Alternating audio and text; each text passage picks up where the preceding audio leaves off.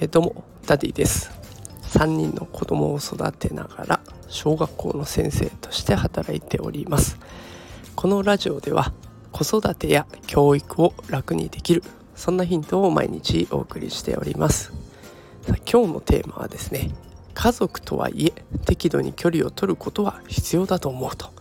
いうテーマでお送りしていきたいと思います。今日もタイトルで結論を言ってるパターンでございますが、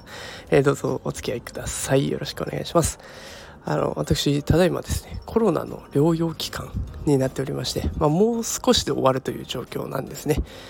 ただ家族全員すごく元気な状態でございまして、特に子どもたちがやっぱりね、ずっと家にいるといろいろな感情がぶつかっちゃうんですね。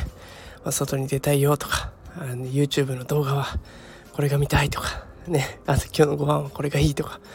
もうそれで大人たちは振り回されているというような状況でございます。で、我々大人はですね、自分の時間が欲しいというような状況で、もういろんな感情がひしめき合っているような、そんな状況でございます。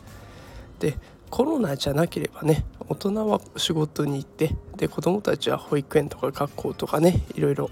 それぞれバラバラに時間を過ごしていくわけなんですけれども、このね、バラバラに過ごすっていう時間結構大事だなっていうことがコロナになってよく分かりました。家族なんだからみんないつでも一緒にいますとかね、そんな理想的なことはたまに聞きますけど、それは幻想だなということですね。適度に距離を取る。で、その分ね、距離を取った分、また一緒にいる時にはね、楽しむっていう風にしていけば十分じゃないかなと思うんですよ。で、このコロナのおかげといってあれですけど、何でもかんでも完璧にしようとは思わなくなりましたね。で、世間的にいい親ってなると、いつでも子供のためにとかってなるのかもしれませんが、それは、そんな必要ないのかなと思います。で、子供にとっていい親になればいい。だからご機嫌取りをするわけじゃないんだけど、お互いにそれぞれ距離を取ってね、時間を作って、心に余裕を持って、でそれで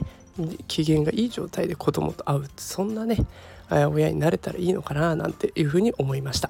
で、この放送を聞いてくれてるあなたもきっとね、完璧に何かやろうとか思う時あると思うんですけれども、あんまり気を張りすぎず、適度に一人になって過ごしていってほしいなと思います。ということで、今日はね、家族とはいえ適度に距離を取ることは必要かなというお話でございました。